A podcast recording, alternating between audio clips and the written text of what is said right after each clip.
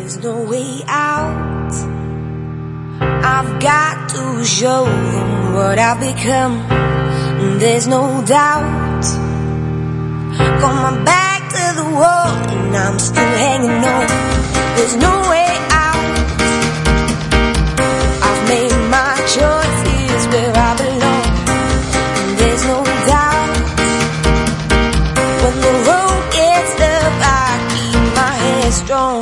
Strong, strong. Strong, strong, strong, In my life have been all the same With a strain in my mind getting hurt again. There's a pain in my heart but it's just a game. Gotta get over it, won't go insane. Won't achieve anything while I'm down. Don't wanna give out my heavy weighted frown I'm stopping this now, I'ma turn it around.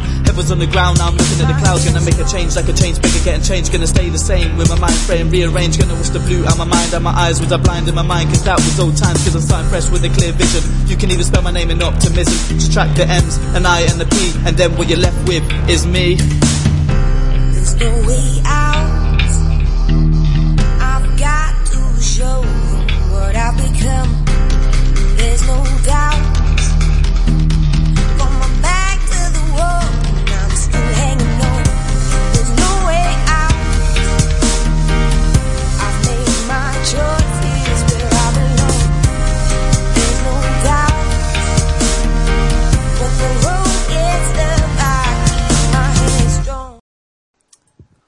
Welcome, ladies and gentlemen, to tonight's episode of the Zod Rider Show.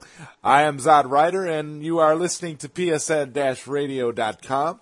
Uh, we may have been off to a little bit of a late start today, and I do apologize for everybody waiting for this show to have started at 9 p.m. Eastern. But I was having a little bit of technical difficulties, and anybody who knows this show knows that this show, in particular, is notorious for having technical issues. You know, this broadcasting software just doesn't always like me, so I'm apologizing for that. But on the bright side, I do have a very special guest with me tonight representing the Snyder Cut movement, RT Snyder Cut, Mr. Eric Blake of Hard Boiled Entertainment. Welcome to the Zod Rider Show, Eric. It is excellent to have you here tonight. And it is excellent to be here tonight, Mr. Zod Rider. How you doing? Oh, I, I'm doing great. Uh, like I said, short of those technical difficulties, I mean, I'm having a great Yeah. day. It was kind of, you know, it was kind of busy for me today, and I'm, and I, and that's why I own my whole thing. I got off to a late start, and then the technical difficulties. But now that we're on the air and everything seems to be going well, we can discuss a multitude of topics on tonight's show. And one of the things Yeah. that one of the things I wanted to ask you before right off right off the bat before we even get started and start talking about all of this release the Snyder cut goodness what can you tell the audience about can you tell the audience a little bit about um, hard boiled entertainment and what it is that you what it is you were trying you're trying to accomplish with hard boiled entertainment. I got I got a little bit of a look earlier about at your YouTube channel. So you're sort of you're an ind- you're kind of an independent filmmaker, so to speak. Eh, something like that. I mean, um, I pretty much re- named my uh, channel that like after um, when I was at USF, uh, University of South Florida. Like there's this, uh, we took part in this annual campus movie fest, and for three years in a row, like the last three years I was there, I uh, I took part and I uh, did some films there. Uh, and for a while, for a while, even before that, I knew I really wanted to get into filmmaking. I mean, ever since I saw Pulp Fiction, like, you know, for many of the great filmmakers, like, they realized they wanted to get into the business when they saw a specific film, like, for Steven Spielberg, it was Lawrence of Arabia, for Quentin Tarantino, was The Good, the Bad, and the Ugly. For me, it was Pulp Fiction, I, uh, Quentin, like, I, in fact, I can tell you the exact scene. It was the scene, if you remember, when John, with that montage where you hear that surf rock music, Bullwinkle Part 2, where John Travolta is like, it's fading in and out of him, like, shooting up of all things, fading in and out of that thing, in and out of him driving the car, perfectly paced to the music. I was watching, that, I was like, wow, that's so cool. The fact that you can do that and have that kind of effect. and, uh, and, and I found myself, um, like Quentin Tarantino's been like a hero of mine. Alfred Hitchcock's been another, but, and I found myself drawn to writing, directing. Like, and people have repeatedly, on a regular basis, whenever they see my work, they've complimented me on how I characterize through dialogue. So again, like I'm following in Quentin's footsteps. So, um, but anyway, but anyway, um, with that in mind, like, um, I named it Hard Boiled Entertainment because like I'm really, really big into film noir, and I certainly Okay. was on a, and I was on a big film noir craze when I when I was uh, decided to name it that. I I still kind of am. I even assembled quite a few suits and quite. I've got quite a. few- I've got a fedora collection, or like in my in my closet. So that's that. Yeah, but yeah, hard boiled entertainment. That's basically. I don't know, like every filmmaker, I guess, has their like personal company name, I guess, like every big one anyway, like J.J. Abrams has Bad Robot. Quentin Tarantino has A Band Apart. Spielberg has Amblin. So I guess like I have to name my uh, personal company something. So it's there you go, Hardboiled Entertainment. Wow. Okay. Yeah. That. I mean that. That sound. That sounds really good, and it sounds like you've, you know, you've thought that out. Very, you've thought that out, and and that, and it's good to hear that you know you have you have a lot of ideas. So where I mean, so where are things where are things headed with Hard Boiled Entertainment? Any any big projects that you have uh, coming down the line? That's usually a question I would ask you at the end of the show, but I know we have a lot of other stuff we have to get to, so I just wanted to get that in just right off the bat. What's what's on the horizon for Hard Boiled Entertainment? Well, as of now, we're kind of um, on hold. I'm kind of focusing on some other things, uh, some other like things I'm working on with current jobs. Like I'm currently a, um, I'm currently essentially the head entertainment and culture writer for Western Free Press, and I've been uh, writing a lot. I've been writing a lot of film articles there. Um, I, and of course, like help lead in, I've written a lot about Zack Snyder stuff, so including Man of BVS, um, and I've got, and Watchmen, and I've got more to come. But um, yeah, I'm still doing it. Like I'm still trying to keep my skills at screenwriting sharp. Um, I have occasionally, like when I have free time, I will um, go to these little like script projects that I've set for myself. Um, and I have, and I have some like various like scripts I've, I've written or, or am in the process of writing, uh, to keep it sharp and also like to get it out of my system, get these films out of my system so I can move on to other screenplays. So I have all these, I have all these written, I have some written down. I have some noirs written down. Of course, I have some westerns written down. But of course, I also, and I don't know if this is an example of just how conceited I am or not, but I am in the, but I am in the middle of quite of a few, um, scripts for the DC, for the DCEU. Like I have some, I have several like, uh, like just several like different ideas burning in my head. Like if I were able to go into Warner Brothers and I were given, and if Walter Hamada and Jim Lee were to give me like the opportunity to write for these films, for the DC films, what scripts could I, would I want to write? What would I want to do with this, with these characters, with these actors? And then just right away, I'm writing all these things. I don't know. Will anything come of it? I don't know. Hope springs eternal, but like the man said, if there's even a 1% chance, Well, okay, so you've been, so you've actually, you actually have some active script ideas for the DCEU that you that you would like to develop. oh yeah.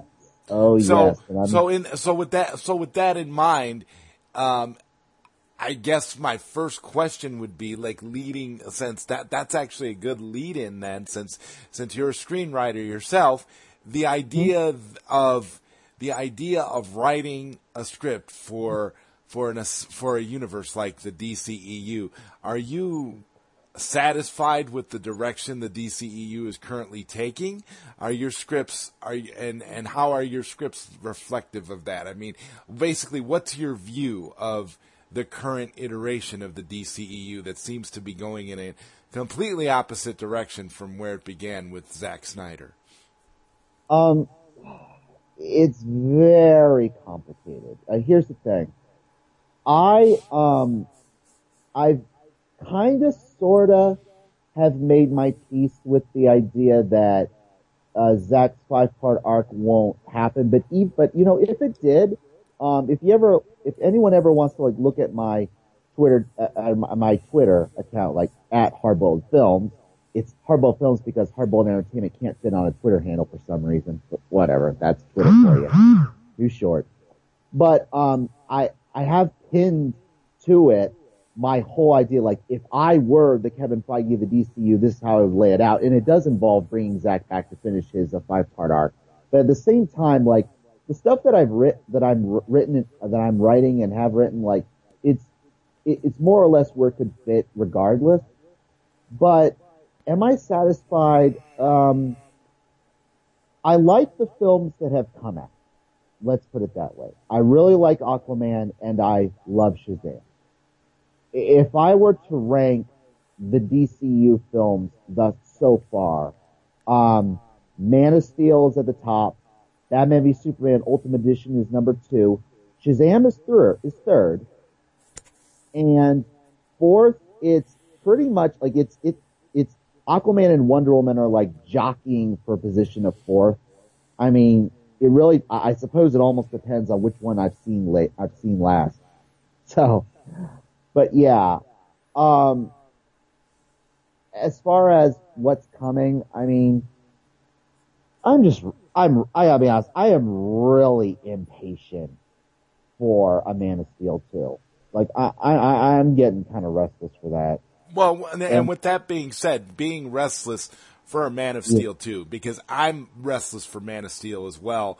So I, so I feel where you're going there, but my, but, you know, my biggest issue is now all of a sudden we're mm-hmm. hearing all of this stuff about a possible Supergirl movie and an idea that, you know, they might want to, they're trying to figure out a way to essentially reboot, like do a soft, like do a soft reboot of sorts.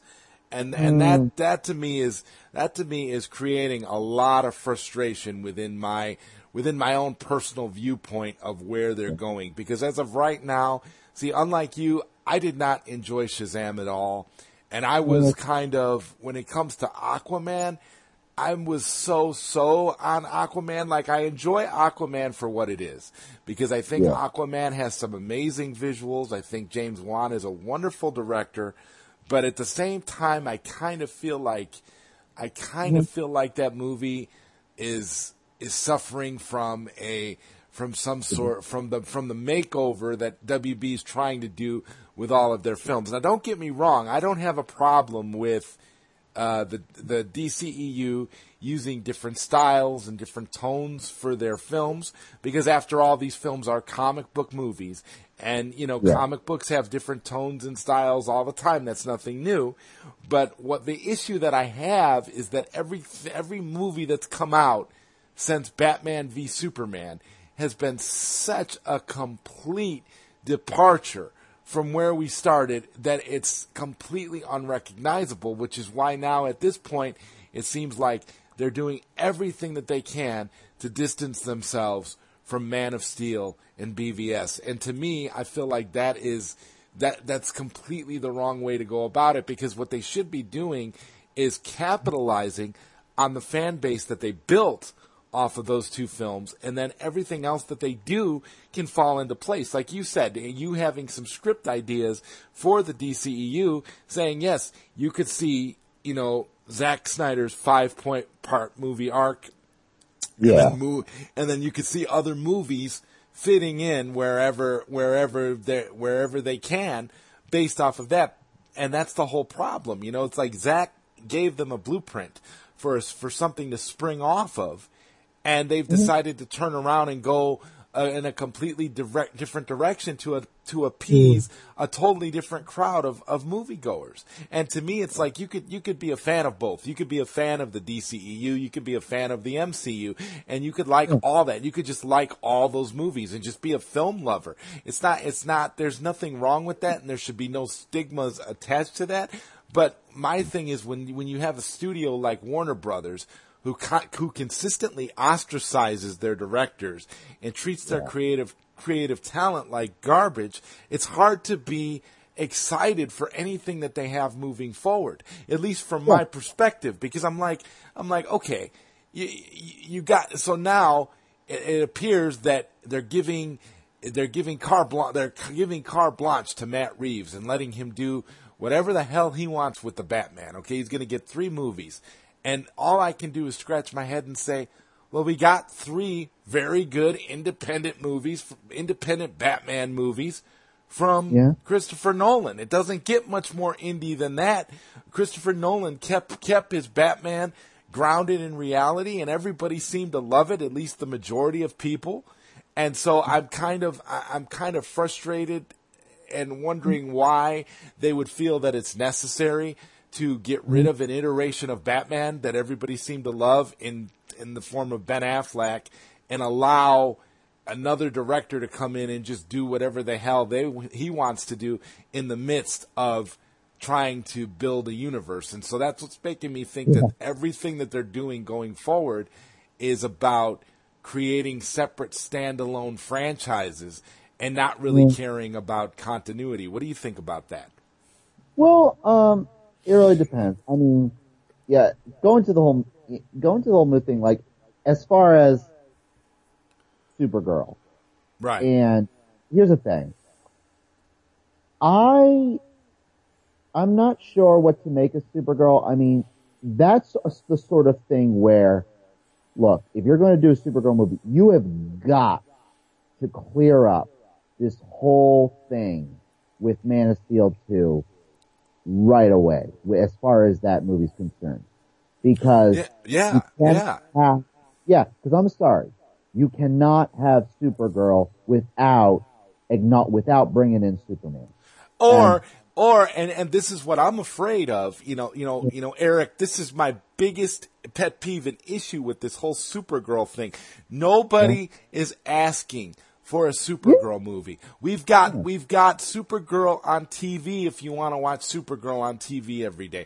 Nobody is asking for that. We're asking we've been ask actively asking Warner Brothers and everybody I talk to we're- asking for a Man of Steel 2. We're asking for a continuation of Henry Henry Cavill's iteration of the character. And that and I do not understand for the life of me why WB would feel that now would be the time to start developing Supergirl. Because at this point if and, and like you said unless you are planning to finish up the confusion with Man of Steel and give us a Man of Steel 2 to to round that out, there's really no. I, there, I mean, it, it's it's kind of it's going to be really really difficult to get your audience to accept Supergirl. But I guess they're kind of looking at it like, and this is my biggest fear, that they're mm-hmm. going to bring they're going to do this Superman Supergirl movie with zero regard for Superman, and they're going to recast Superman later down the line.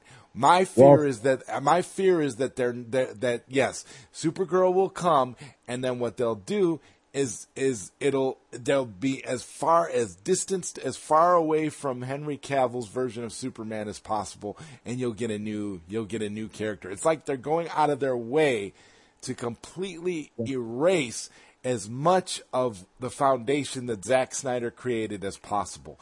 And that is, and that to me is the biggest problem. You, you, you have Yeah. DC, you have a multiverse. You can make Yeah. any movie you want canon because you have a multiverse that allows for you to have different universes, different, you know, different continuities. It doesn't, not, not every movie has to tie together. But at the end of the day, you do kind of have to, kind of have to give some closure to to your to your fan base on one level before you jump into something else, which is what what my biggest problem is with this whole Matt Reeves trilogy and the direction Yeah. they want to go in with with Supergirl. I don't I don't Yeah. know. It, it's confusing to me. Yeah, if I may. Um, this really refers to a line in the sand that I have drawn for myself ever since Justice League underperformed. And Right. there was concerns even then of a reboot. And I'll confess, I saw Justice League three times in the theater. I usually don't do that. It's on a good day for a movie. Like if I really love a movie, I'll see it. More, I'll, I can like me seeing a movie twice in a theater says something. Mm-hmm. But I saw it three times, and the reason I saw it those many times was because I was afraid. I was looking at the numbers, the box office numbers, and I was afraid that if Justice League bombed, they would hard reboot the DCU. And here's the thing. I drew a line in the sand ever since that happened. And these are my terms for Warner Brothers. If they reboot Superman, if they recast Henry Cavill and recast Amy Adams as Lois Lane, then I'm done with the, with this, with whatever they plan on doing with Superman. I don't care what, I don't care. Look, even if the movie is good, look, I'm sure it's going to be a good movie, but even if it's a good movie, if I were to see it, I would be filled with one thought. Why couldn't you have done this with Henry and Amy? Seriously.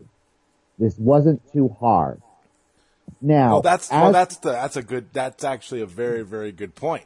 You know, it's my- not like people hate. It's not like people hate the actors in those roles. I mean, even if they even if their idea is to take it to another level and they want they they don't have to recast. This is this is the thing. This is the thing. They've got okay, they've still got Jason Momoa as Aquaman and apparently they have a big future for Aquaman because of this Juan Billion stuff. And obviously, obviously they love Gal Gadot as Wonder Woman and because her version of Wonder Woman has been so successful, they're going to double down on Wonder Woman. But from what I'm hearing, Wonder Woman, the next Wonder Woman movie is essentially going to be the linchpin that's going to uh, re reconfigure the DCEU, Yeah. so to speak. So Can I speak on that? Because look, I heard about that. Honestly, I don't, look, I don't trust Grace Randolph, period. Um, but you know, other people have been picking up on her theory that it's gonna be like, uh, linchpin to like reboot the DCU.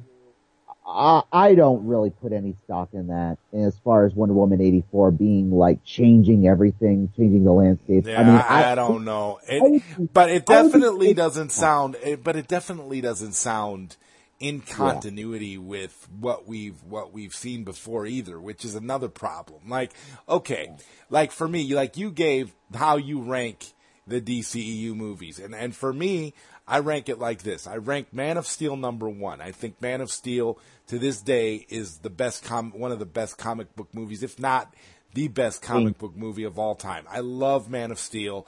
I will live and die by that movie. I think that movie is is a masterpiece.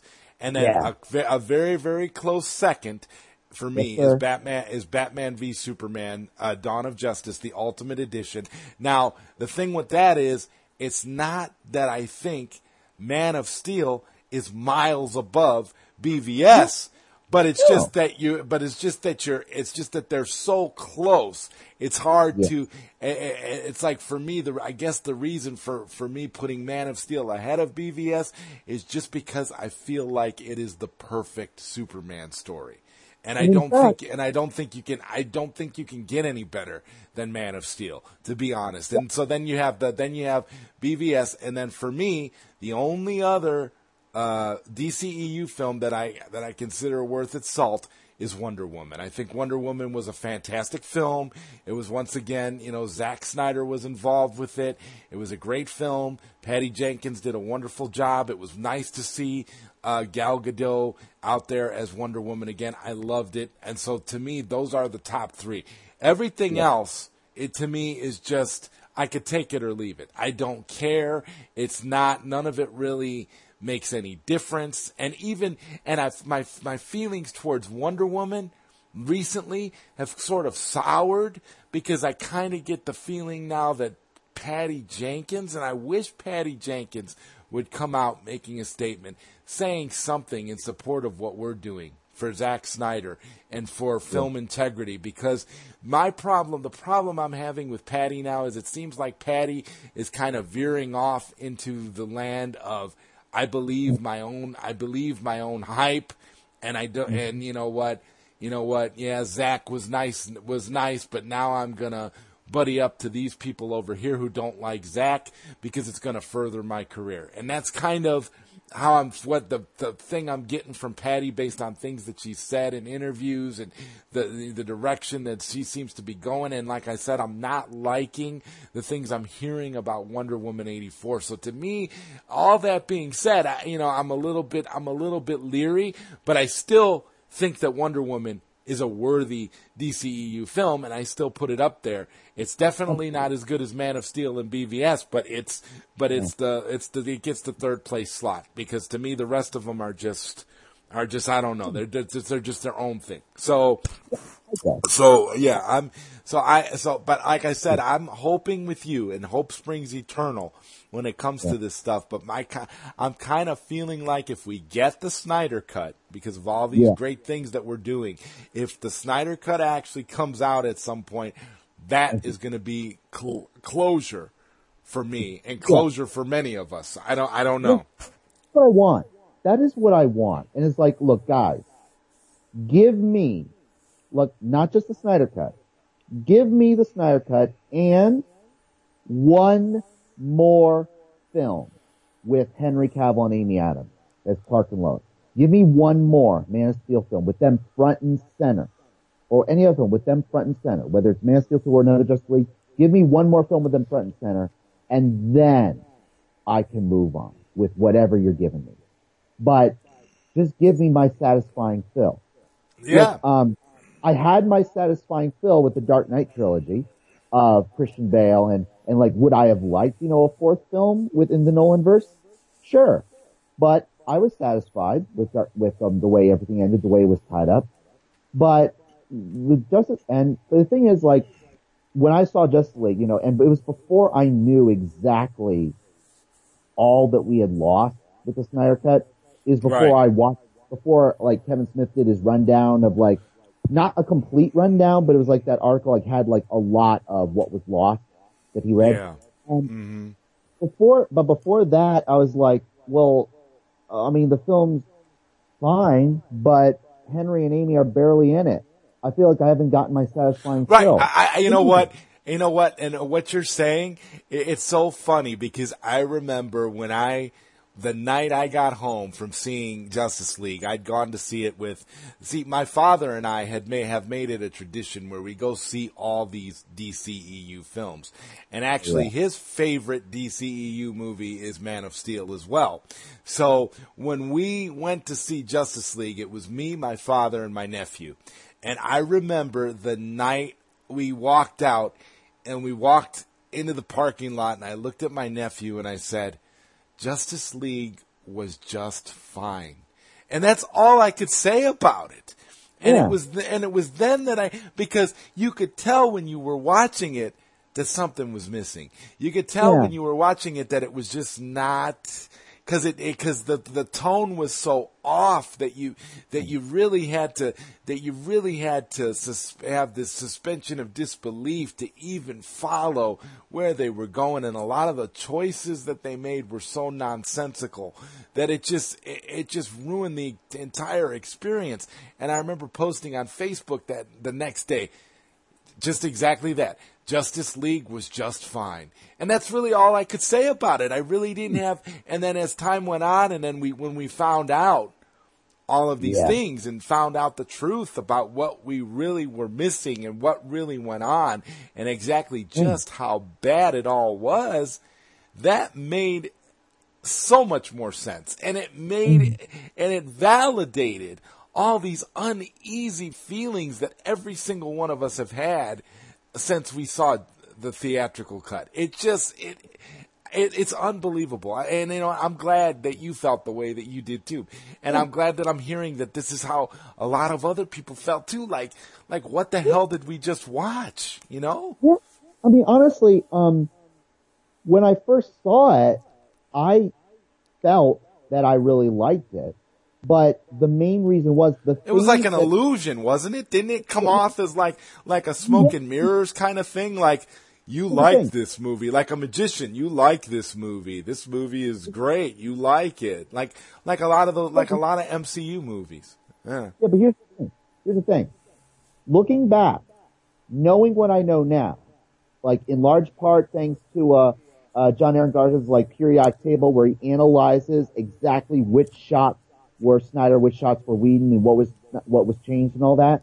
Mm-hmm. Looking back, all the things that I loved about Justice League that where I where I walked out of the theater saying I really loved the movie, all those things that I loved were Snyder.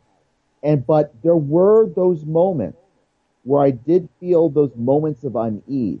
And it did pass because then we got to the next great Snyder moment. But there, there were those moments of unease and looking back I was like, yeah, that makes sense. That was reshoot.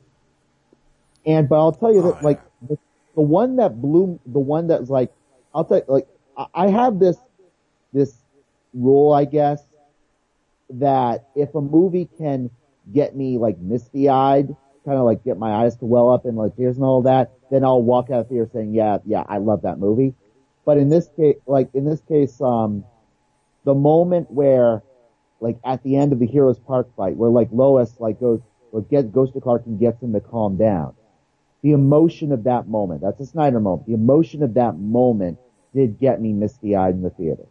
But again, And- it's a Snyder moment, so you're so you can attribute that to again the quality of Zack Snyder's filmmaking. What Zack Snyder knows how to do with these scenes, because Zack Snyder understands these characters. And honestly, mm-hmm. It's like it's like we we've we've got we got so much the pro- and how I feel bad for all of us as fans that have been fighting for this movie for over 2 years. How I feel bad for all of us is that we've got we you've got to in order to enjoy any aspect of the theatrical cut, you've got to sit through so much garbage. You've got to sift through you got to sit through you got to sit through over an Thirsty. hour and a half of nonsense. Yeah, Yeah. in order to get anything. And and the thing is, the little nuggets that we got from Snyder just were not enough to elevate this movie to any kind of likable status. I mean, at the end of the day, it's like you, you judge a movie, and like you said,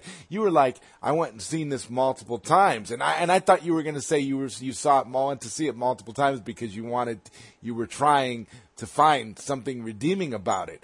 Me, I went and seen it in the theaters once and I couldn't bear to go see it again because I realized that the movie was such a departure from what it was supposed to be. And I, and I started finding out things like, I think like a day later, I started seeing and finding out things and, you know, where we were already, uh, in the infancy stages of hashtag release the Snyder cut. So, uh, this is, this is, I mean, this is just a tragedy on so many levels. I mean, when you th- when you think about what Zack Snyder gave us with Man of Steel and BVS, can you imagine what he has in store for us for Justice League? I mean, come on. I, I mean, jo- Joss Whedon isn't is not one tenth of the filmmaker as uh, of Zack Snyder. It's incredible. Darn right. And in fact, like, honestly, like, the first thing, like, I was always sure, look, there's gotta be more to this in this movie. Like, I went out of the theater, like, I liked it, but there's gotta be more. I felt like there was stuff missing and there's gotta be more. And then I saw that Kevin Smith podcast where he read that rundown. And here's the thing, we've, we had gotten many different contradictory rundowns of stuff that were supposedly in the Snyder cut at Right. that point. Yes. But he had a woman in the audience who in an earlier episode said that she had been to a test screening of the Snyder cut and then later on had seen the, the theatrical cut. And she was in the audience when he read aloud that rundown and she talked with him and she was nodding along and said that most, if not all, of the stuff that he was reading was in fact in the Snyder Cut. Now, that rundown was not complete. We now know that there's more stuff like, like there's, like that Lois had that whole subplot of her like, emo- her in the emotional aftermath of, of, of Clark's death, you know, going to Heroes Park, interacting with the Jimmy Olsen cop, the real scene with Martha, and the, uh, and, and, um, apparently she has like, there's like uh, a neighbor in her apartment complex that she talks to apparently, that's in the IMDb credits. Uh, and, but, uh, but again, but, but, but when he read that rundown, and I learned so much of what we had lost, and how much more sense the movie would have made, and how much more would have connected, I, I felt so sick. I was like, okay, they had better release this and they had better release it soon because that ticks me off that they took all that out and replaced it with, oh yeah, something's definitely bleeding or the thirsty moment. I mean, seriously, and I, and I was ticked off. Look, thirsty, Joss Whedon, you, Mr. Strong female character, and the best you could do for Lois was thirsty, mocking her grief like that? Seriously? Yeah, yeah, that's essentially what it was. He was mocking grief. And honestly, and, I, and, and the more you think about it now, it seemed like the whole purpose of a lot of the extra stuff that Joss Whedon did was to basically make a parody out of what Zack Snyder had done before. Like, you know, the whole hope is like your car keys thing too. Ugh.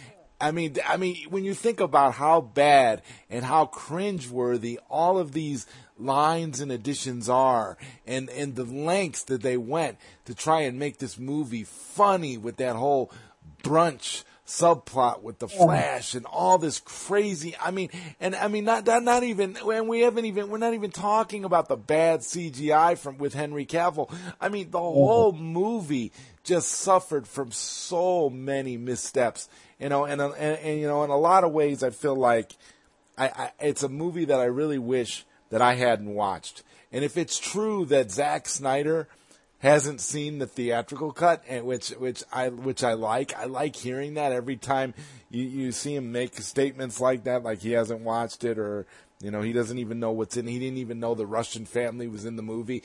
I, I, I have to say, you know that that that's great, and I hope as the as the stellar filmmaker, visionary that Zack Snyder is, he never does sit down and watch that theatrical cut of Justice League because it would probably be a heartbreaking experience to sit down and see the way they butchered his movie. It is so it, it, would be so terrible for any true artist to have to witness the bastardization of his hard work. I, I, I, just can't. I, I, just can't fathom it. I no wonder. No wonder. No wonder Ben. No wonder Ben Affleck damn near had a nervous breakdown afterwards. I mean, it's incredible.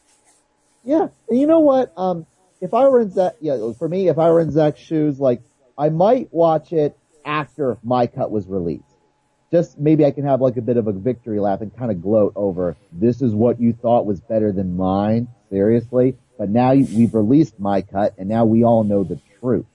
Well, but that's it, well, that's uh, and but see, even that, I don't think that that's something that Zack Snyder would do because Zack Snyder is a classy individual, and he treats he treats everybody with respect, especially his fellow filmmakers. So I don't think you would ever have him coming out talking trash about the reshoots that Joss Whedon made, in spite of the fact that they're horrible. He probably wouldn't even wouldn't even do that. Why? Because he respects other people and he respects what he respects what they're trying to do. Because at the end of the day, Joss Whedon, love him or hate him, he came in to do a job and he yeah. did a job. And I and I don't. And although I, you know, I've been known to, you know, kind of. uh kind of throw jabs at him a little bit, I realize that any director that they put in that compromising position would have been yeah. stuck doing the same yeah. thing, especially yeah. under, especially with a two-hour mandate in a way that you had mm. to,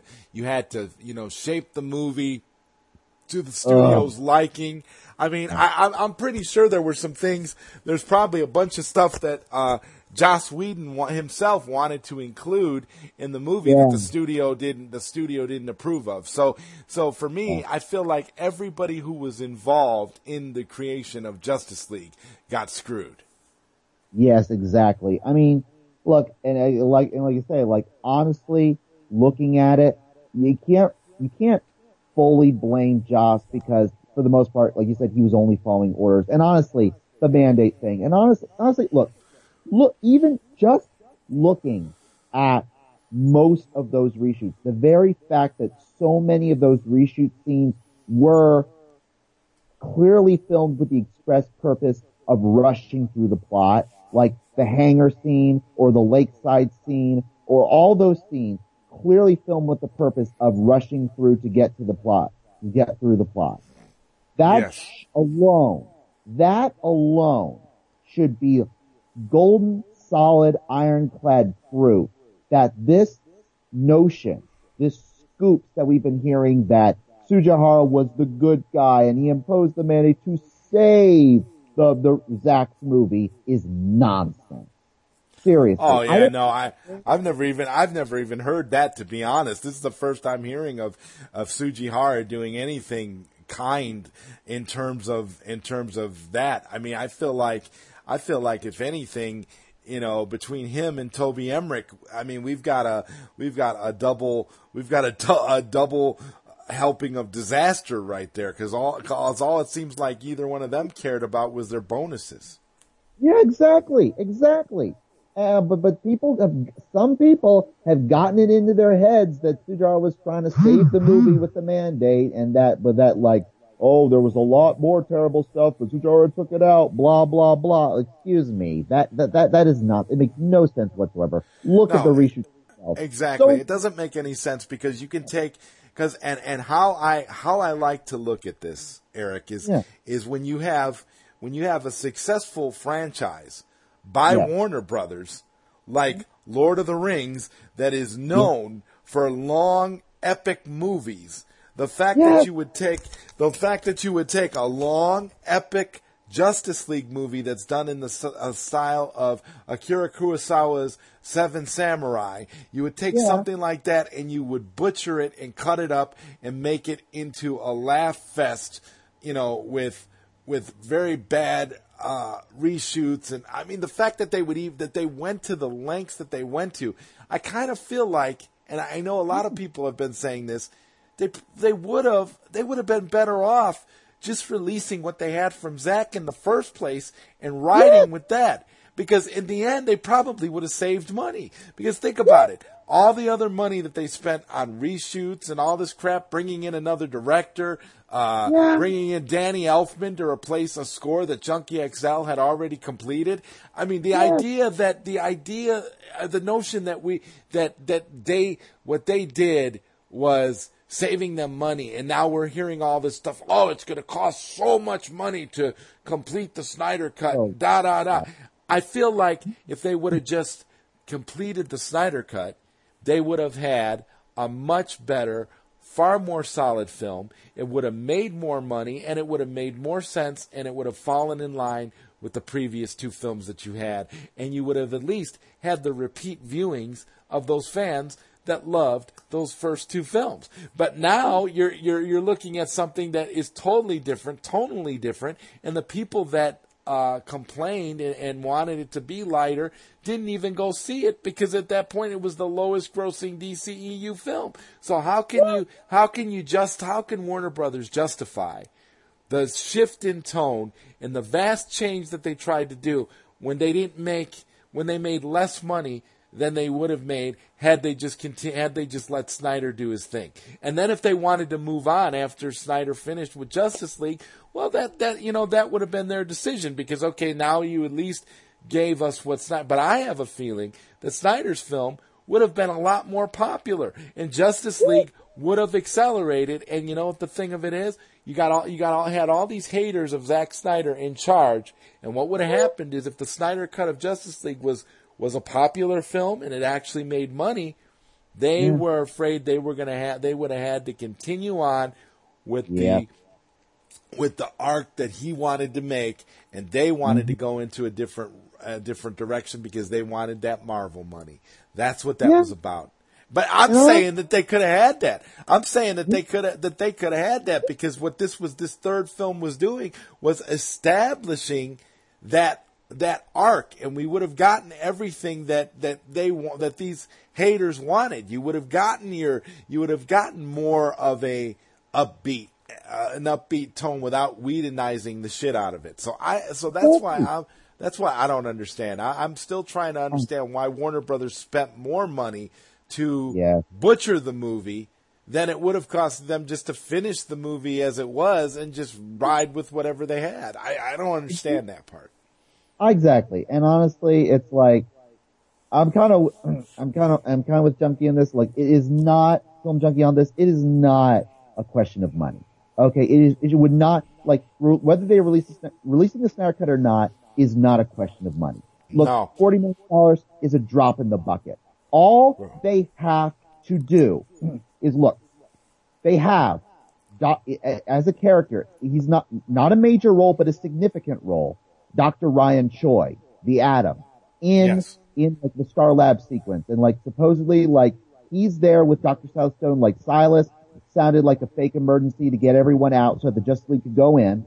And he and Dr. Choi are there. He trusts Dr. Choi, and they're looking at the body, at Superman's body, and I would not be surprised if it was Dr. Choi be, who makes this makes this discovery because you know the atom. He knows all about the atomic levels and all that DNA. So I would not be surprised if he's the one who announces, "Hey, you know what? Hey, in his there's the codex in his cell and this is this this should solidify him coming back as Superman, not as another Doomsday or whatever. This will do it. And here's the thing: the fact that you have apparently you have one of the biggest stars in China playing that Dr. Choi. Oh yeah, this was by design. This was by design. Zack, I remember Zack Snyder saying that he was going to bring Justice League to China, and that's exactly what he meant. Yeah. You get one of the biggest Chinese stars uh, uh, Yeah. at the time. He's one of the biggest names that there is in China, and you get him in your in your Justice League film playing Yeah. this role, this this additional member of the Justice League that gets completely cut out of the version we saw. How stupid can you be if you're going to like the Chinese market? Hello, Warner Brothers. Yeah, all- yeah. The Chinese market that was what, that was almost single handedly responsible for one billion. Look, I, I get it. I, I you know I understand. I understand what they what what they what de, what they're trying what they were trying to do. But I also realize that they're that everything that that that, that WB is doing is also anybody that says it's just about money is crazy. It's about ego.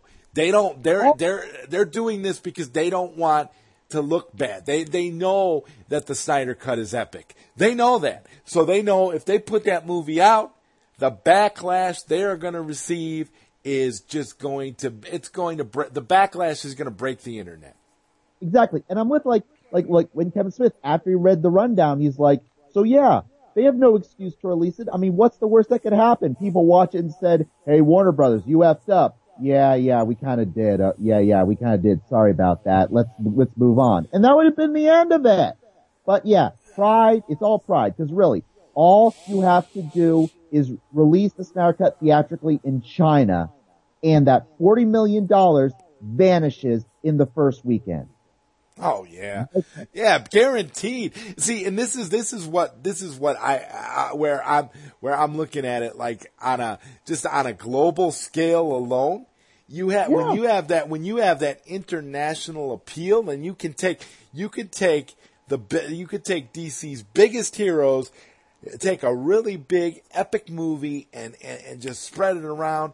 You're gonna get you're gonna get that money. I believe Justice League had they left it intact and had they uh, taken it to China the way Zack Snyder wanted in that way, and they used and they continued they did what what what Zack did there, they would have got they would have got a billion easily off of Justice League. I, I I mean I know it. I can feel it. Like they they would have gotten a billion because it would have been a better movie. It would had it would had great word of mouth. People that were that are fans of Zack Snyder's work would have went back and seen. I know I would have went back and seen it multiple times. I I've, I did I did multiple times for both Man of Steel and, and BVS. Justice League, I think, was the first DCEU movie uh, outside of. I mean, because I think I even I, might, I may have even seen Suicide Squad twice. I don't remember, but I think, but with uh, but with uh, Justice League, yeah, I just seen it one time, and I I did I just didn't like it. You know, I didn't feel warranted enough to go back and, and see it again. I was too disappointed hmm. and too let down by the first time I saw it. So to hmm. me, you know, that that's exactly what what you're what this is why those movies make that kind of money because you have repeat viewings when people will go back and if the movie's good people will see a 214 minute movie it doesn't matter the length is not what's important what's important is if you have a quality film that you can bring your audience into. That's what they want. They want quality. They don't, it's not about the, the minutes. I mean, what, I mean, making it two hours. Okay. Okay. Up and down. So you make a, so you make a below mediocre movie. You take something epic and you turn it into a mediocre movie. You cut it down to two hours. Yeah, you can get more viewings, but guess what? Nobody's going to go see it. And the fact that it was the lowest grossing DCEU movie shows that nobody went to watch it because the word of mouth destroyed it. So, Yeah. I mean, ugh, it's, I mean, it's so, it's so frustrating, man.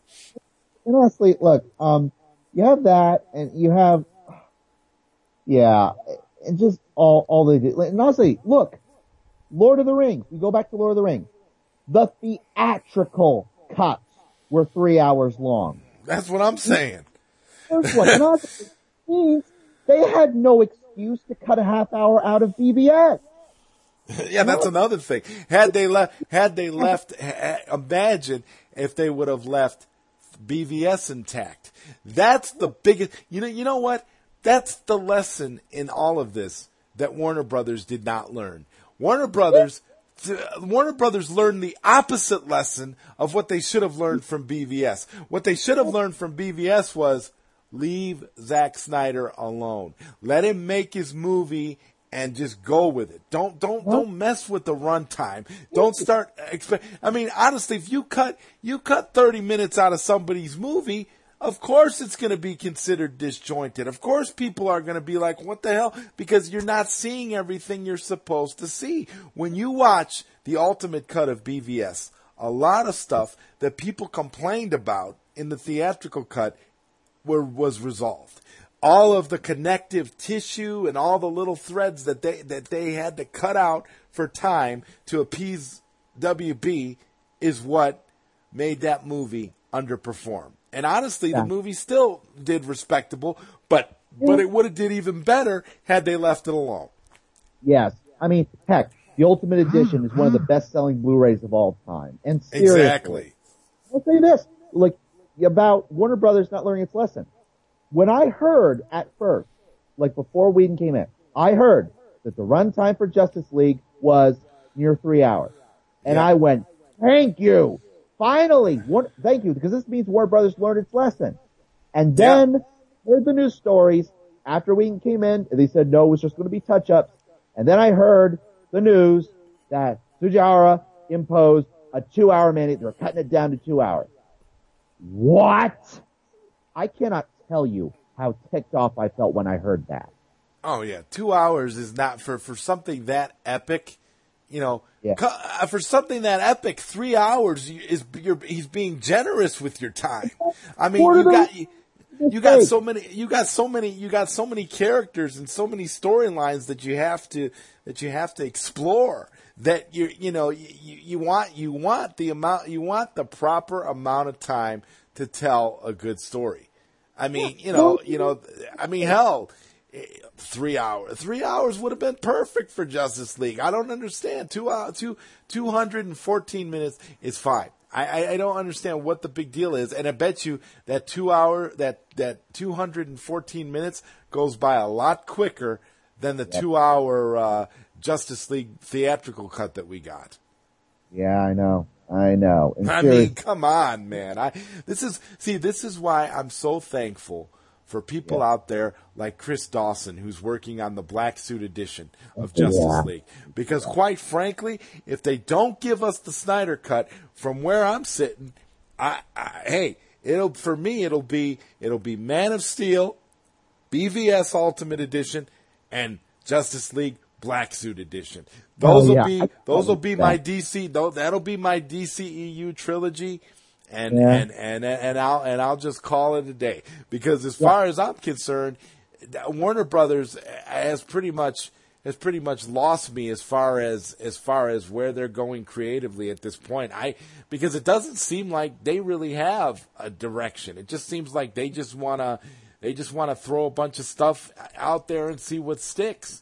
You know, as as evidenced by you know the the movies that they're trying to put out. And I like I said, this Supergirl debacle makes zero sense. But I gotta ask. But I gotta ask though, how much of that appearance is due to the fact that Hamada is just being is has this policy of silence. Now look, I get why he had that policy of silence because before he came in, it was like we constantly kept hearing these news stories. Oh, so and so is directing Flash. No, he's not. So and so is directing Cyborg. No, he's not. You know, this new guy's directing Flash. No, he's not. And they kept, we kept hearing all these new movie ideas that were coming in. Oh, oh, now then Yeah. they're then they're disposed of. And, and I get why Hamada's saying no, enough of that. We're not saying anything. But at the same time, it's been long enough. We need to know what is going on here. Are we getting Man of Steel 2 or not? Yeah. Yeah. Yeah, but yeah, for Supergirl, look, Supergirl, look, you have a golden opportunity. They have a golden opportunity with Supergirl, ironically enough. And I'll tell you what I mean. To be the anti Supergirl TV show where you bring her in, you bring in Superman, and Superman is not, and it's Henry Cavill Superman, and he's not made to look like a wimp in comparison. Like, here's the thing. I had this idea in my head when I heard the whole thing about Supergirl be done in response to uh, Captain Marvel. Okay, look, let's make this. If I were writing this, uh, in a way, almost going a roundabout way to like what I would do with the DCU.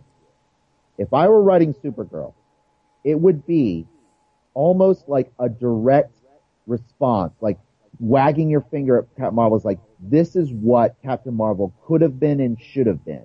Where, okay, let's do the backstory of Supergirl, of, of Kara being one of, uh, Darkseid's Fury. And she's sent to Earth after Justice League Snyder Cut, because, you know, we know how the Snyder Cut more or less ends. We know, like, um, I would, like, Darkseid, you know, is mad at Steppenwolf for his failure, but he's like, I would like to meet this Kryptonian myself, so we can lead into that. Have her, him send Kara over. Okay, let's get some renaissance here. There's reconnaissance here. Get the lay of the land. Let's encounter this Kryptonian. She goes in the Kryptonian, and Clark, she fights Clark. Clark, Clark beats her. So again, like smacking down the CW show. But, yeah, beats her because at this point she's the bad guy, even though she doesn't know it. But, Right. Clark and Lois bring back in Henry Cavill and Amy Adams. Clark and Lois, hmm, they they they're- they show compassion to her and they show her around, and Clark and and they and they show the value of humanity, and she realizes how wrong she's been, and that leads her to like fight off, like say like in the third act, you know, fighting off the um, apocalypse force that was sent after her. And then she tells, she, she, she says to Clark, you know, I'm going to go and I'm going to fight this. I'm going to do whatever it takes. And there you go. You have a great Supergirl show. You have a great arc for her. We root for her. She becomes the hero she's meant to be. And at the same time, we solidify Superman's role in this universe. That's what you do. And Oh, that's yeah. how Oh yeah, they, how- they they they they took they. I mean, I, this is why this is why I don't watch CW shows because not only have they watered down just about every character, they they made Superman irrelevant in the CW. You you could they they, they emasculated. Superman in the CW, so hey, I, they'll Yeah. never. Yeah, as far as I'm concerned, they, CW is about is is about where I'm feeling right now about the direction they're taking the DCEU. I, I don't really care. They can do what they want. I, I won't watch it. I, I just don't care about any of it. And, and and this is why this is why, like I said, if now if they were to do something like along the lines about what, what you wanted to do, where they're tying it into Darkseid and Apokolips, that would make sense, and and Yeah. that would be something that would be good. But see, that would be a darker that would be a darker Supergirl story than uh, than Warner Brothers is probably looking to do. They they want to they probably want to do like a, a lighter hearted Supergirl story, more in the vein of Captain Marvel, but with a little bit of but with of course the soup with the Supergirl. Uh, uh, the Supergirl skin, you know, that's what it is. You know, it's going to essentially be Captain Marvel with a Supergirl skin, basically. That's what I'm thinking. Well, here's the thing. I can't help wondering, why are they doing a Supergirl movie when you already have a Supergirl show? And the answer I Right. back to is they want to do something different. Because repetition, repetition, you will, I, I, why would I want, like, people Well, want I mean, but, well, if they want to do something different, they need to give Yeah. us a Man of Steel two. That's that's Well- that's the that's the whole point. You give us a Man of Steel two, and you give us Yeah. something that you give us something that actually finishes what you started, as opposed to jumping expecting us to jump on board with whatever other story you want to tell without Yeah. without any kind of context whatsoever. This is like I was going back to at the beginning when I was saying to you about how I feel like they're doing everything they possibly can to distance themselves from anything that came before Aquaman. I think Aquaman is their is their is their uh is their soft reboot sort of and you know and it's funny to me because in Aquaman they kind of make reference to Justice League because they there's that one line about Steppenwolf but it's kind of a but it's kind of a throwaway line so you could so you could so you could kind of move on from it because they don't really give you a whole lot of connective tissue so it makes me wonder well gee yeah, they're definitely not getting rid of Jason Momoa. They're not definitely not getting rid of Gal Gadot. So they got they got to have some move. They got to have some kind of movie in there that's going to be a catalyst to launch. Uh, Yeah. To to to basically reboot the DCEU and and like I told you, I don't know what to even make of of the whole idea of them doing an independent trilogy with Matt Reeves. That that makes absolutely no sense at all to me. So I'm so that's why I'm sitting here saying, okay, well, well, hey, I, I guess I guess that's what happens when a when a movie studio is going through a midlife crisis. I guess Yeah. that's what I guess that's I guess that's It's what we're seeing. Well, it's funny you mentioned that. Um, before I get to my main point, like, you know, I will say this about Aquaman is that I got a kick out of the fact it it directly contradicts something like that was established in Justice League about how Arthur views his mother, Atlanna. Because in Yeah. Justice League, in Justice League, um, you hear these lines like he blames his mother for abandoning him. But in Aquaman, ever since he was a teen, he understood it wasn't her fault. But, but, well, so what's going on here? But John, but then going back to John Aaron Garza's periodic table, those lines of Aquaman of Arthur blaming his mother were reshoots. They were redubbed. Yep. So with that in mind, I can't help wondering, like, was there more, and also keeping in mind what Jason Momoa said about the Snyder Cut leading, leading seamlessly into the beginning of Aquaman, Yes. I cannot help but wonder. Just release the Snyder Cut and then see Aquaman as is. Would there have been a lot more connective tissue with that in mind? Prob- probably. Yeah. Because, but, but anyway, but back to my main point. With that in mind, you mentioned a midlife crisis. It's worth noting there of all the culprits that were responsible for screwing up Justice League and for putting the DCU on a different track, almost each and every one of those schmucks is gone. I mean, Toby Emmerich is still around, but it's just him. Tsujihara is gone, Johns is gone, Jon Berg is gone, Diane Nelson's gone, Joss Whedon's gone, Danny Elfman's gone. Only Emmerich remains. And here's the thing, we don't know who, who the next CEO is going to be. Now, Right.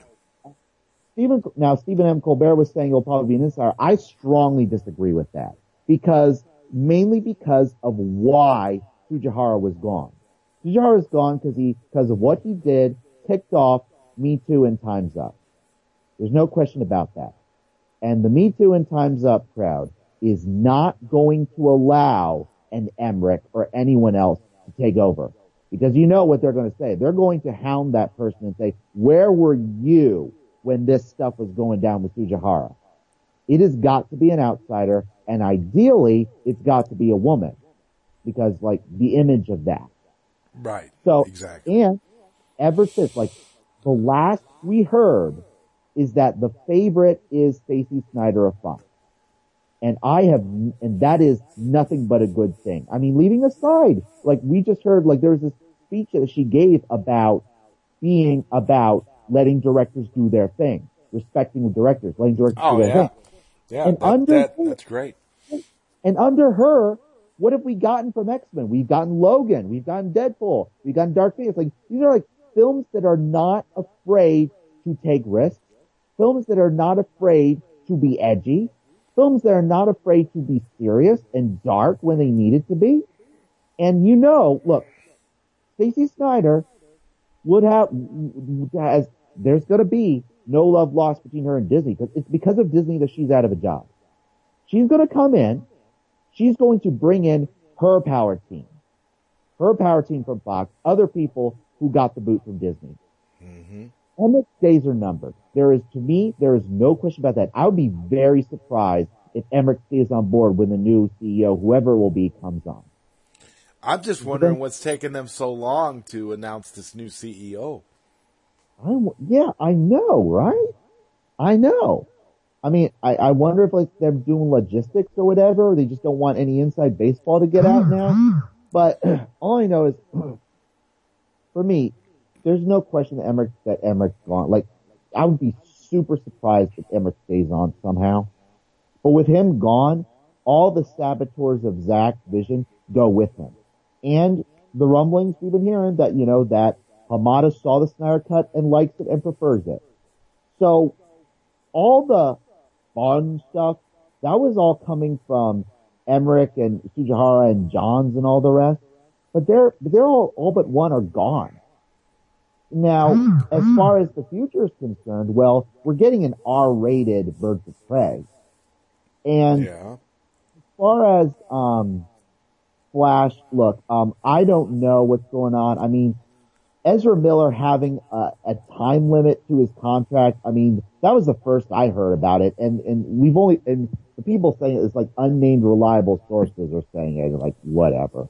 But look, eh, but him bringing on Grant Morrison to write his version of the script, um, Ava DuVernay, whatever you may think of her, bringing on Tom King, you know, and and whatever you may think about Tom King's Batman, you know, being super depressed. I mean, apparently, like his Mr. Miracle, his, his stuff on New Gods was apparently pretty good.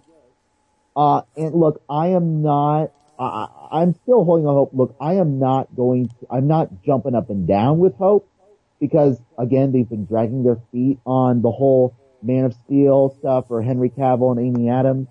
Uh, but they've got to be. I mean, I'm hoping that, look, the last we heard from Amy as far as Lois is concerned is that he said, look, the funny thing is, I don't know, they didn't talk to me, but that was months ago.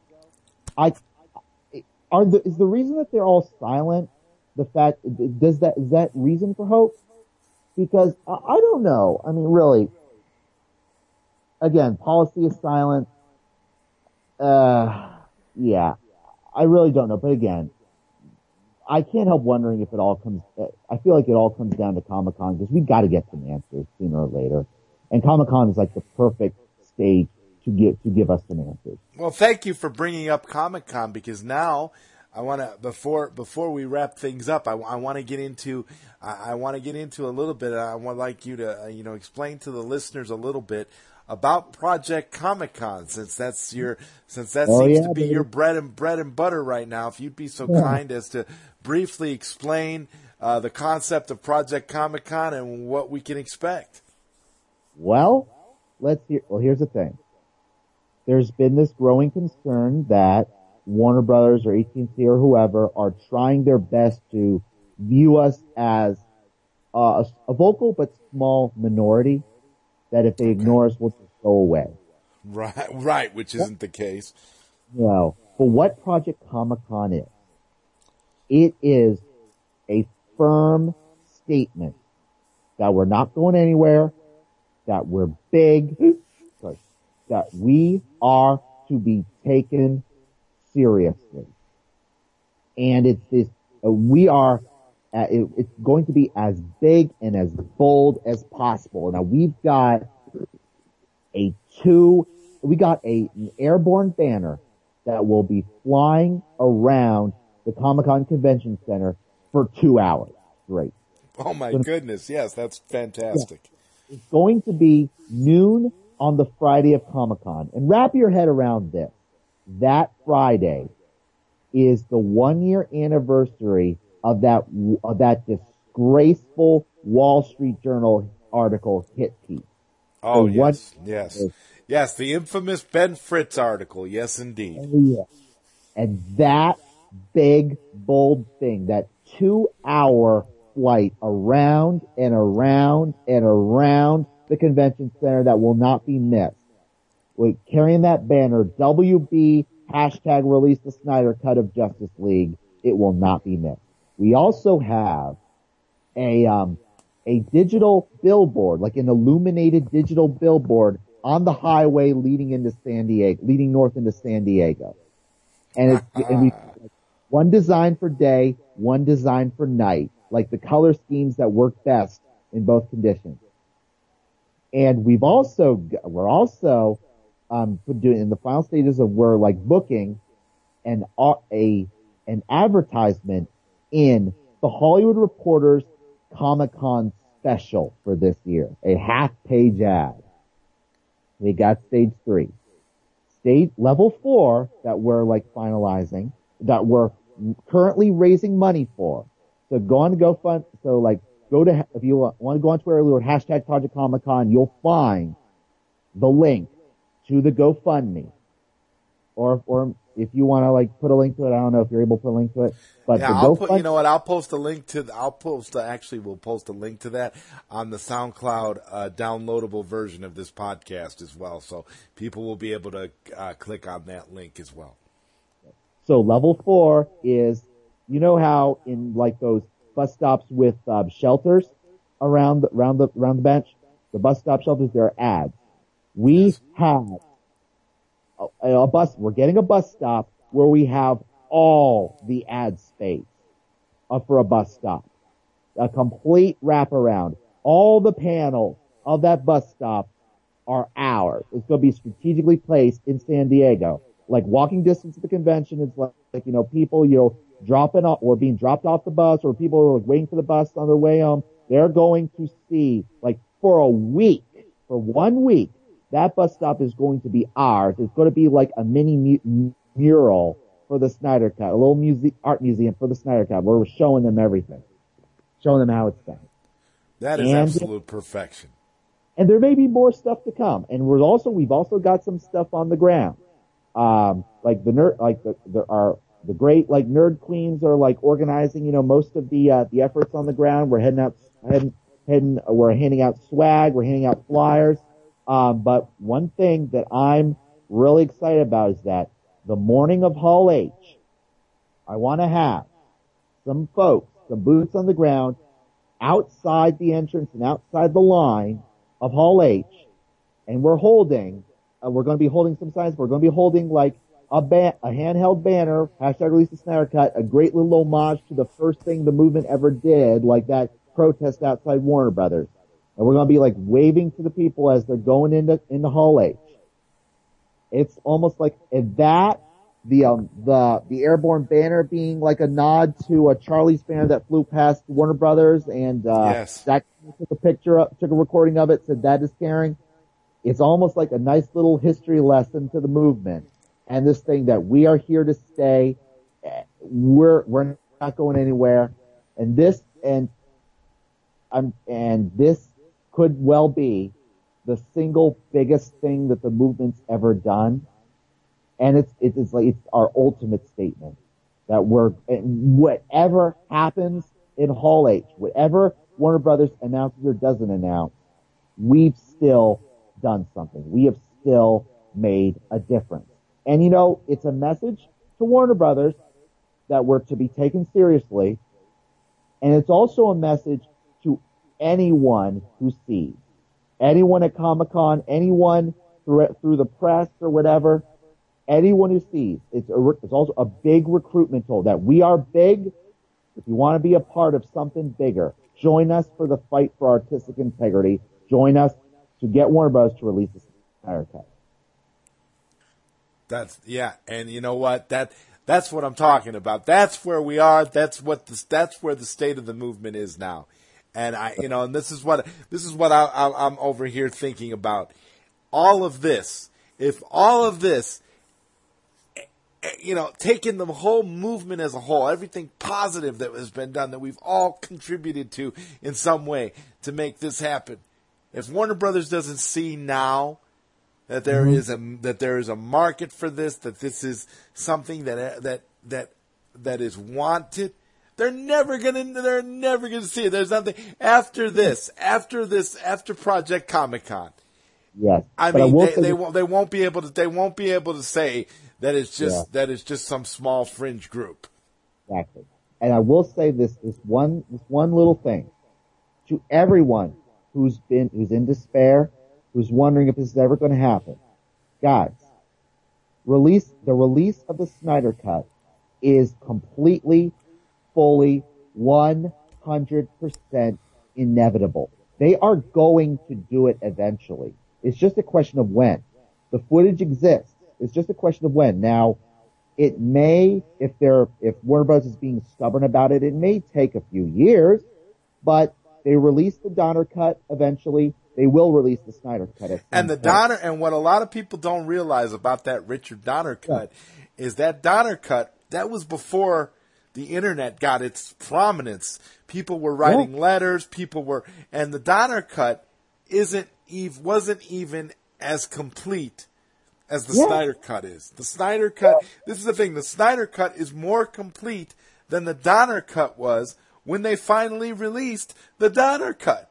They released the Donner cut and they had to actually they had to use scenes from from the from the theatrical version of Superman 2 because Richard Donner didn't shoot everything that he wanted to shoot for the Donner cut of Superman 2 and that's not the case with the Snyder cut. The Snyder cut is a complete film. Whether you want to whether you want to haggle about special effects and this and that and tweaks and all these kinds of little things, it doesn't matter. The fact of the matter is, is this is a more complete film than the Donner cut of Superman 2 is when the when the Donner cut of Superman 2 was released. The Donner cut of Superman 2 is still incomplete, even in its released form.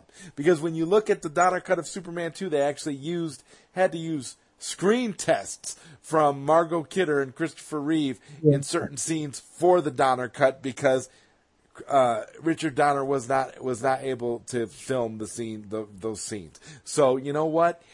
This is Yeah. that that's another really good example of of people's ignorance because when you think about it, if you look at the if you look at that and you look at the Donner the Donner cut as a template for what what we're doing, we're already ahead because we know that Zack Snyder shot everything for the Snyder cut. So Darn, it's right. not. It's I not mean, a. It's not a Donner cut. It's not a Donner cut scenario where he's got like seventy six percent of the footage or whatever. No, he shot everything. he shot everything. And honestly, and he, and he did reshoots during production, whatever pickups he wanted to do, he did during production. The, uh, he had the VFX guys like start visual effects work right away. Um, Junkie XL has the score finished. We know that now. It just needs to be edited in. Uh, it's insane just how close to complete this movie is.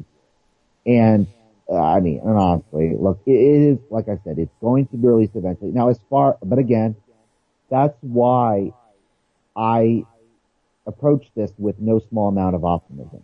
Now, Oh, for yeah. me, the, the tension for me is whether or not they're keeping Henry Cavill and Amy Adams.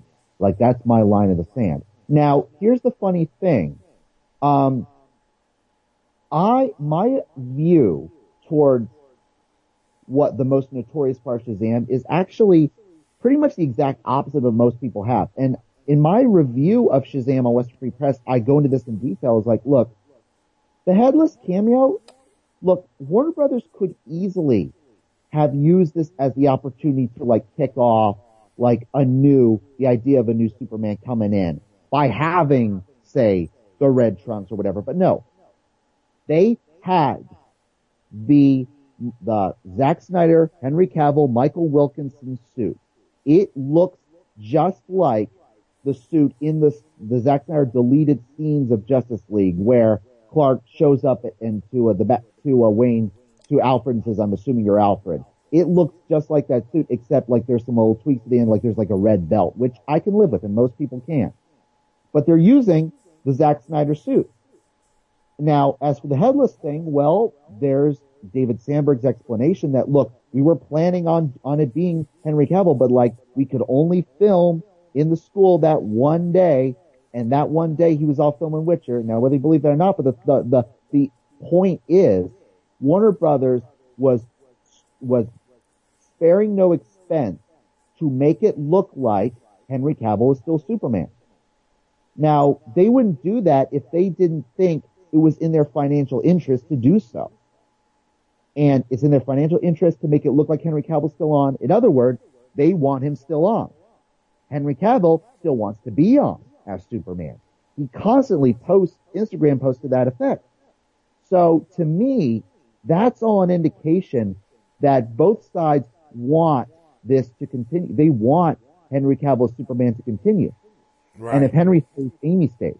So that's why I have hope. Now, if it doesn't happen, it means that something terrible went down and I'll just be frustrated and a pox on both your houses.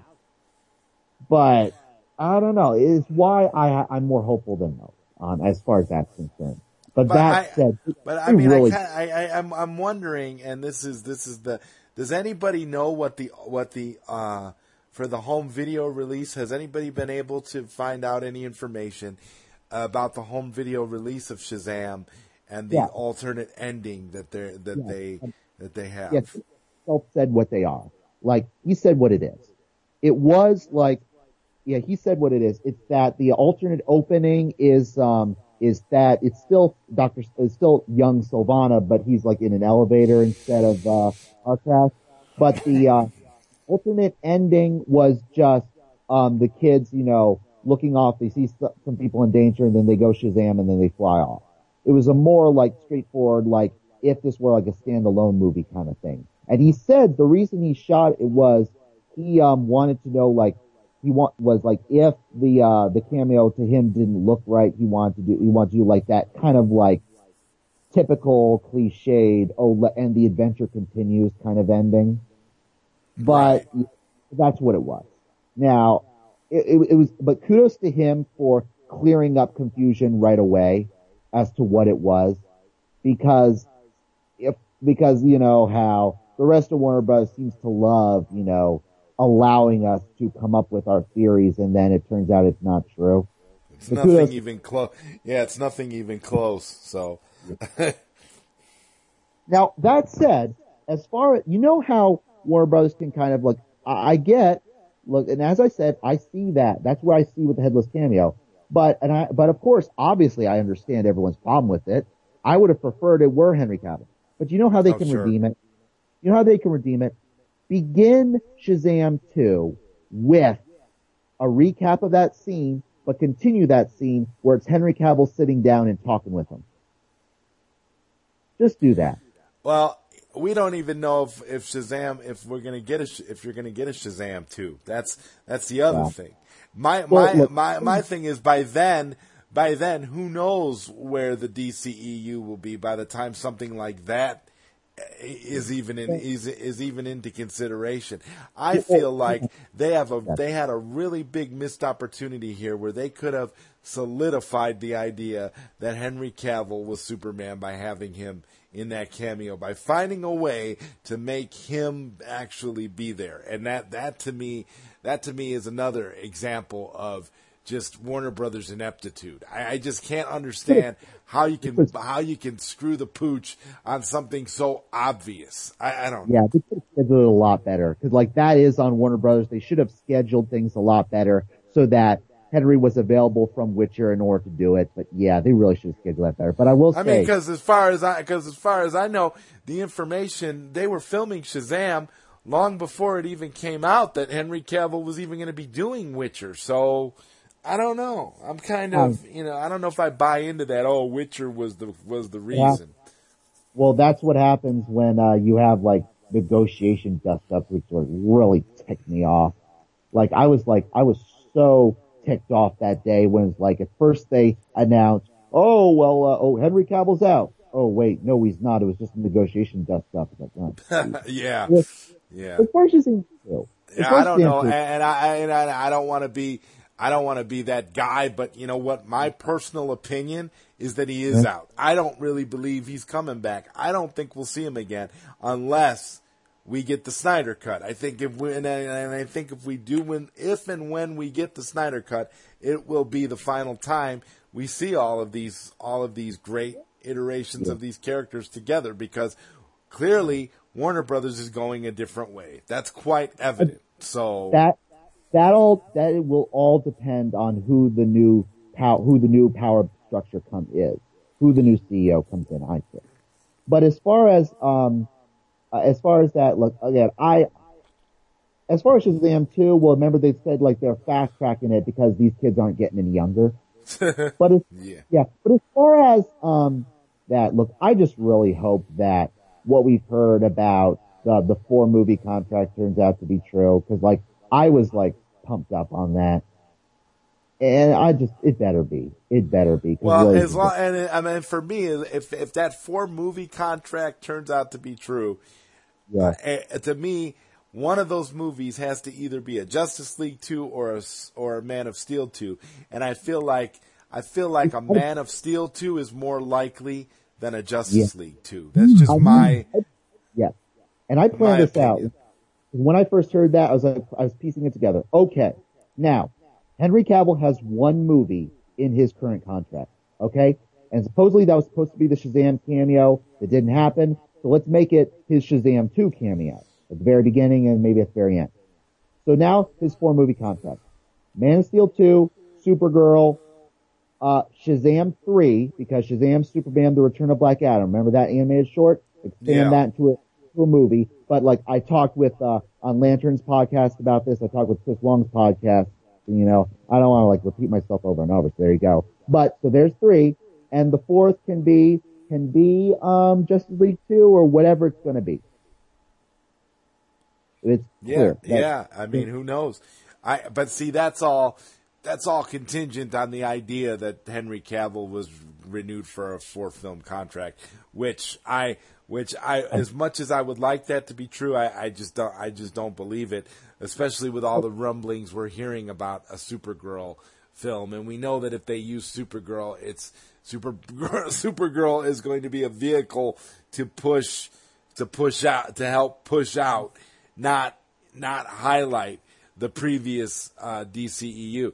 It's like they were. I mean, I don't know if you remember this, but they were, had been talking about a Supergirl movie several did. months ago. They it was it was this was a long time ago. It's just it's just now picking back up in prominence again because, and like you Yeah. said, we don't know who the new CEO at Warner Brothers is going to be. And when that happens, when we finally get a new C- CEO, we might have a better idea as to what's going to happen because maybe that's another reason why none of this stuff has really been announced. Maybe that's one of the reasons why we don't, we still don't know about Henry Cavill, why the Snyder Yeah. Cut is still up in the air. All these things because we don't have a new Warner Brothers CEO.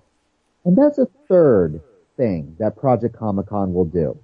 Whoever, this new person, whoever it is coming in, this is the signal to them. Look at us. You coming Yes. in. Look, one of the first things you see is us. And that's gonna be, that's gonna be big. Yeah, I agree. I, I- I can't, I can't, you know, I can't stress enough how happy I am to even be associated with the release the Snyder Cut movement. I, I love everything that this movement stands for. It's a fanta- it's a fantastic group effort. There's so mm-hmm. many great people involved with it. I mean, and, and like I said, it's just, it's just amazing. And I, and I say, I have yet to meet anybody. And I will say, and I say this all the time whenever I hear people talking about, you know, negative elements and things like that. I say all the time, the Snyder Cut movement is a rare group of diverse individuals from all walks of life with a united common goal. We may not always d- agree on everything that happens or uh, or the way we should do everything, but the one thing we all agree on is that we love Zack Snyder, we want the Snyder cut, and we believe in artistic integrity, and that's what this is all about.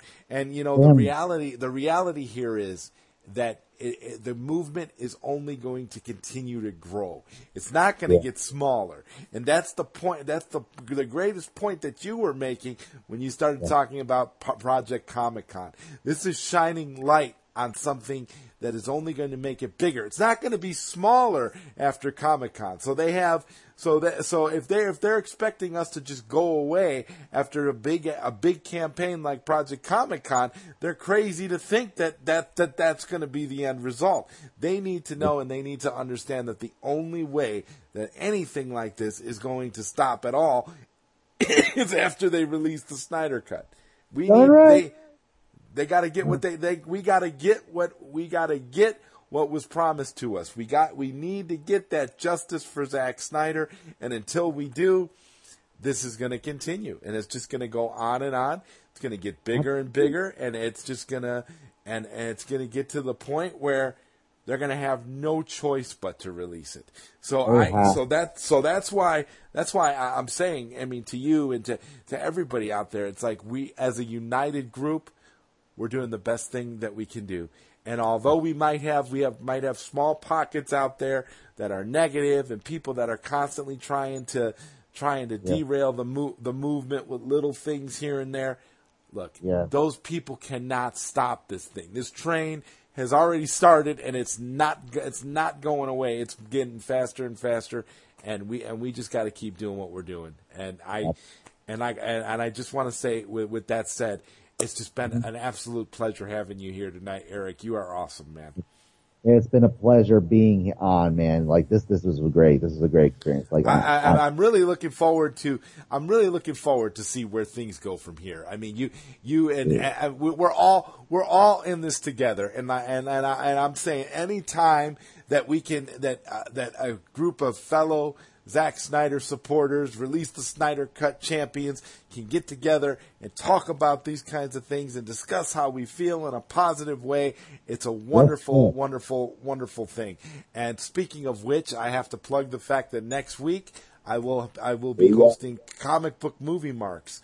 On Oh, the, yeah. on on the show, and they are another they are they are another couple of, a couple of guys who are definitely supporters of the release the Snyder Cut movement. So I'm looking forward to that. We've got some I've got some big we got some big Zod Rider shows coming up, including at the end of the month what I consider to be a what I consider to be a milestone for this show, which will be uh, a show in which we have Chris Wong, Dave the Film Junkie, yes. and and John Aaron Garza all on one show.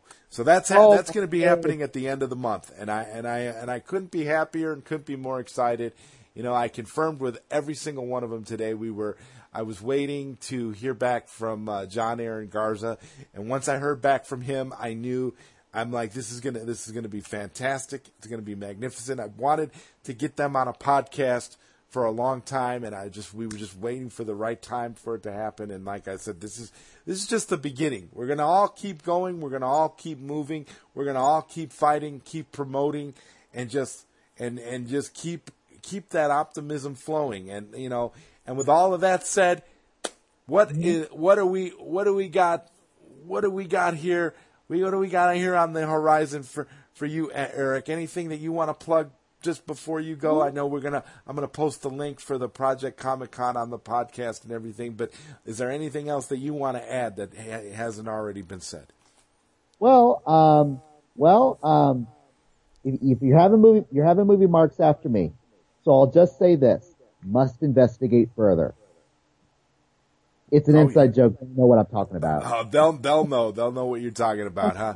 Okay, good. Okay, Yeah. good. I you know, hey, I you know what, and I and I you know what, I will I will uh I, I, I will say that, you know, Lantern, isn't it Lantern two eight one four? Lantern Sure. ten huh? Is that him? Lantern two eight one four? He does he does a lot of uh podcasts with uh he's done a couple of podcasts with comic movie marks and and they've always they've always got interesting things uh, to say when they get together. So it's always entertaining hearing them. I uh, I don't know. Maybe at one maybe maybe at some point we'll I'll get Lantern I'll get Lantern over here too. Who knows? We I, I, I this is this is a long this is a long process and again everybody's just doing what they can do to you know spread the word and keep things moving. But I, I, I just, I just, I just, you know, can't get over how excited, how exciting all this is. This is an exciting time, regardless of of of where you are with the fandom, positive or negative. You just have to look, you just have to look forward and keep that optimism. Yep. As and as far as like plug in for me, I mean, nothing for I don't I wouldn't rather than plug in for me personally. I'll just say this. I mean, we absolutely have plans in the future for like what uh, I'm of some various plans for what we're going to do after Project Comic Con. Awesome. Especially if, like if a miracle were to ha- if uh, say a miracle were to happen and they announce the Snyder Cut at Comic Con at Hall H, great. But if they don't, we, we we've got some great contingency plans for that. like um, I don't know if uh, maybe I should. Well, yeah, yeah, I think we will because we're we're to like do this kind of like I think we're to we're planning on doing this right away, pretty much right away. That if they don't announce the Snyder Cut at Comic Con, well, we're to we're planning on um, doing stuff like um, maybe a booth for next year. Who knows? Yeah, or some other. Now, now, a booth would be a phenomenal element too, because then you have the Snyder Cut movement has a presence at the at the at Comic Con as a, like a serious, almost like it's it's like okay, this is an org, this is becoming like a charitable organization now with a mm-hmm. cause for creative integrity. I mean that that's brilliant too. Yeah. I, that would be that actually is is one of the best one of the best ideas that I've ever heard of as far as as this because we know Comic Con is the key. And by God, dude, if this gets announced at Comic Con, on the off chance that this actually does get announced at Comic Con, that will surprise everyone. Because I don't think anybody is expecting any kind of a Snyder Cut announcement at Comic Con. I know I'm not. And I know everything yeah. I was hearing, everything that I've been hearing when I foolishly dabbled into the source, into the source oh, pool. Yeah. I d- wasn't hearing anything. I wasn't even hearing anything. My source, she wasn't telling me anything in regards yeah. to the Snyder Cut because as far as she knew, the Snyder Cut thing wasn't happening. And I, you know, and like I said, you know, it's, it seems like a lot of people seems like a lot of people who have legit sources are hearing the same things that there really is no plans right now for anything Snyder Cut related. So, so right. I, I mean, if they announce if they announce it, it really is going to be a shock to everyone. Now, so if they really, so if they really want to surprise people, they'll make yeah. an announcement at, at Comic Con. They really will. But I don't. I'm not expecting it. I'm not honestly. I'm not even hoping for it because if yeah. it because if it happens, but if it happens, it happens. But if it doesn't, I, am not looking at it like I'm not looking at it like it's a bad thing because, like you said, we just keep fighting and we just keep going. So, and even if we didn't, we still it we we the movement still made this Comic Con something to remember. Exactly. It's still something special. It's still going to be a sight to behold. I mean, my God, yeah. I, the, the idea of, of all of these amazing things. You can't help but be hopeful and be optimistic and just be super excited for what's going, what's coming up when you have something as great as Project Comic Con. It's just beautiful. I, I, mean, I, it's, I, like I say, I'm in awe of it all completely, which is why I'll never understand anybody who looks at the Snyder Cut movement in a in a negative light because everything we've been doing has all been with the best of intentions and has yeah. just been with a whole heart moving forward. People are putting their heart and soul into this, into everything that we're doing, and honestly, it's just a beautiful thing to see. I I you know, I, I, mean, I can't think of a better example of a positive movement getting together in terms of fandom like this. I really can't. We the Snyder Cut fans are some of the best, some of the best people in the world, and I and I will defend that to my death. So that's that's that's exactly you know that's that's how that's how oh, how invested I am. So I, I just I, like I said, I'll never I'll never see the I'll never understand the negative element. I never will. Neither will I. Neither will I. In more ways than one. But um, again, man, thanks so much yeah. for being here. This this was wonderful. I, am yeah, gonna I'm gonna I'm gonna this is gonna this is gonna be a great episode. I I can't wait to post it for everybody who's not listening to it live to hear it yeah. when it hear it when it comes up on SoundCloud. I'm gonna try to get it up. I'm gonna try to get it on SoundCloud uh, tonight. If I can get it up uh, tonight, I will. If not, it'll be up sometime tomorrow.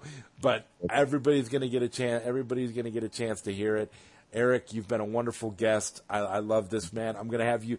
I'm gonna have you on again, definitely for sure. Oh, yeah. And, and once this, and I mean, once this, once this Snyder cut actually comes out, oh, my Oh, yeah. plan is to have one of the biggest one of the biggest panels I've ever had on this show. I want to get mm. just about everybody I could possibly get that was involved in this in some way that Yes. that's available to do it to come on and to talk about it. And that's what I'm hoping that's what I'm hoping we can have. When that happens, I you know that's that's what I'm looking forward to doing. I, I don't know. I just I just see I just see that there's going to be so much to talk about once the Snyder cut finally comes out. So.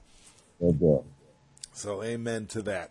So with all that being said, I want to thank everybody for listening to the show. I'd like to once again thank my guest, Mr. Eric Blake, and you've been listening to the Zod Rider Show on PSN-radio.com.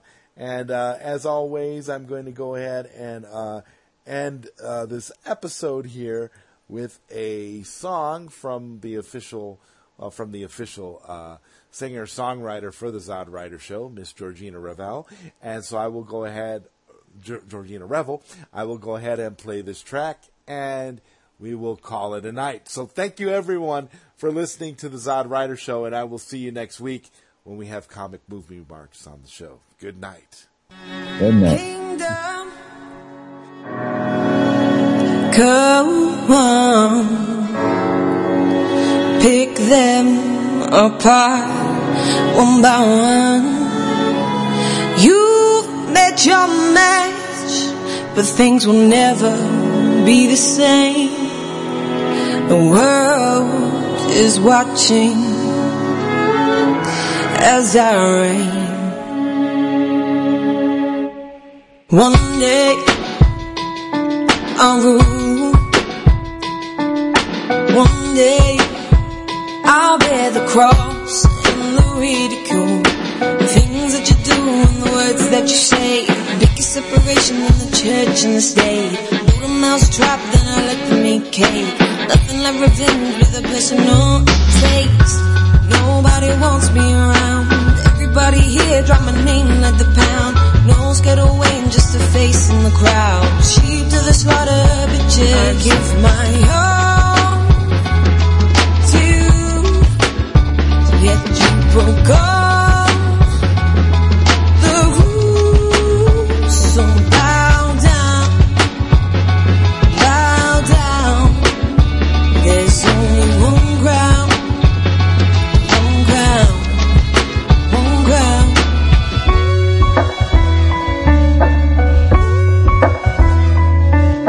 One day I'll fall. Day this Game of Thrones may topple over walls. Offered you peace, only offered it once. Part of my back so the guillotine cuts. If you meddled on things settled as a dust. Living to regret it, peasant was I not just. Nobody wants me around. Everybody here drop my name like the pound. No scared away and just a face in the crowd. Sheep to the slaughter, bitches. I give my